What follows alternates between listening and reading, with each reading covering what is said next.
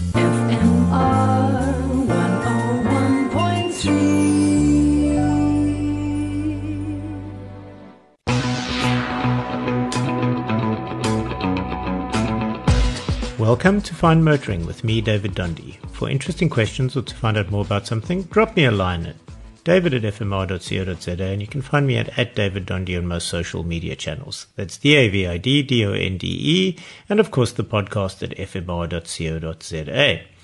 So, is Isuzu's new upgraded foray into the SUV market finally crossed my path. The Mu X. Class leading design, thoughtful touches everywhere. I was an Isuzu KB Bakkie fan back in the day, so this was a long anticipated review. It's got head turning and bold looks. The interior is absolutely class leading. I prefer the interior to the Fortuner, which is the category leader, and even my previous favorite in the category, the Ford Everest. It's spacious yet more compact feeling than most. The dash is dominated by a huge touchscreen that is simplicity itself to use. The controls are generally very intuitive throughout the vehicle. Overall, the interior is a huge win for Isuzu. The seven seater configuration is great with full flattening third row, necessitating external spare wheel locations.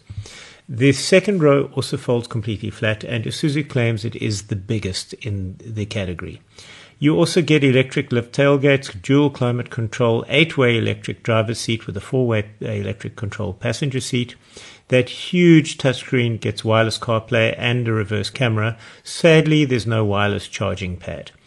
On the road, it feels good. The suspension being a huge upgrade from Isuzu's we have tested in the past. Comfy and car-like. Better road dynamics than Fortuner and Ford really. An upmarket cabin experience. The Onyx model that I got, which is the top of the line one, gets adaptive cruise control, autonomous emergency braking, forward collision warning, rear cross traffic alert, lane keep assist, and lane departure prevention. Uh, by the way, it also has a five star Aussie NCAP safety rating. That leaves me to the drivetrain. I still find the 3 litre, which was once class leading, to lack grunt and feel, well, frankly, agricultural. Uh, but it's the only agricultural feeling part of the vehicle. The diesel engine note isn't as charming, and it feels like you're in a bakkie from, from the sound. It's also left a bit wanting over the class leaders.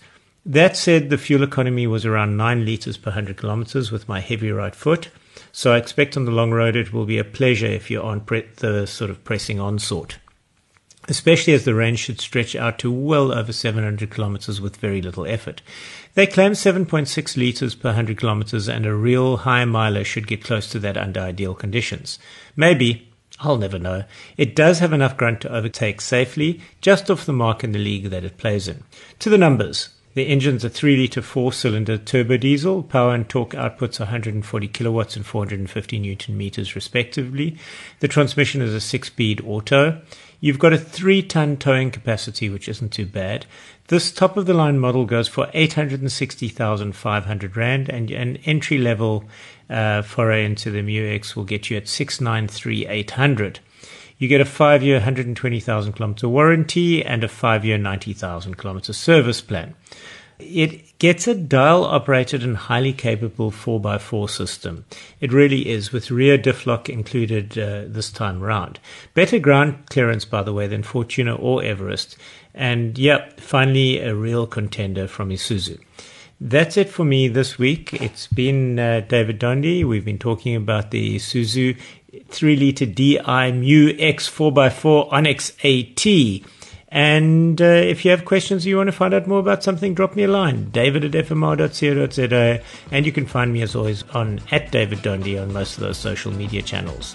And of course, the podcast if you want to listen again.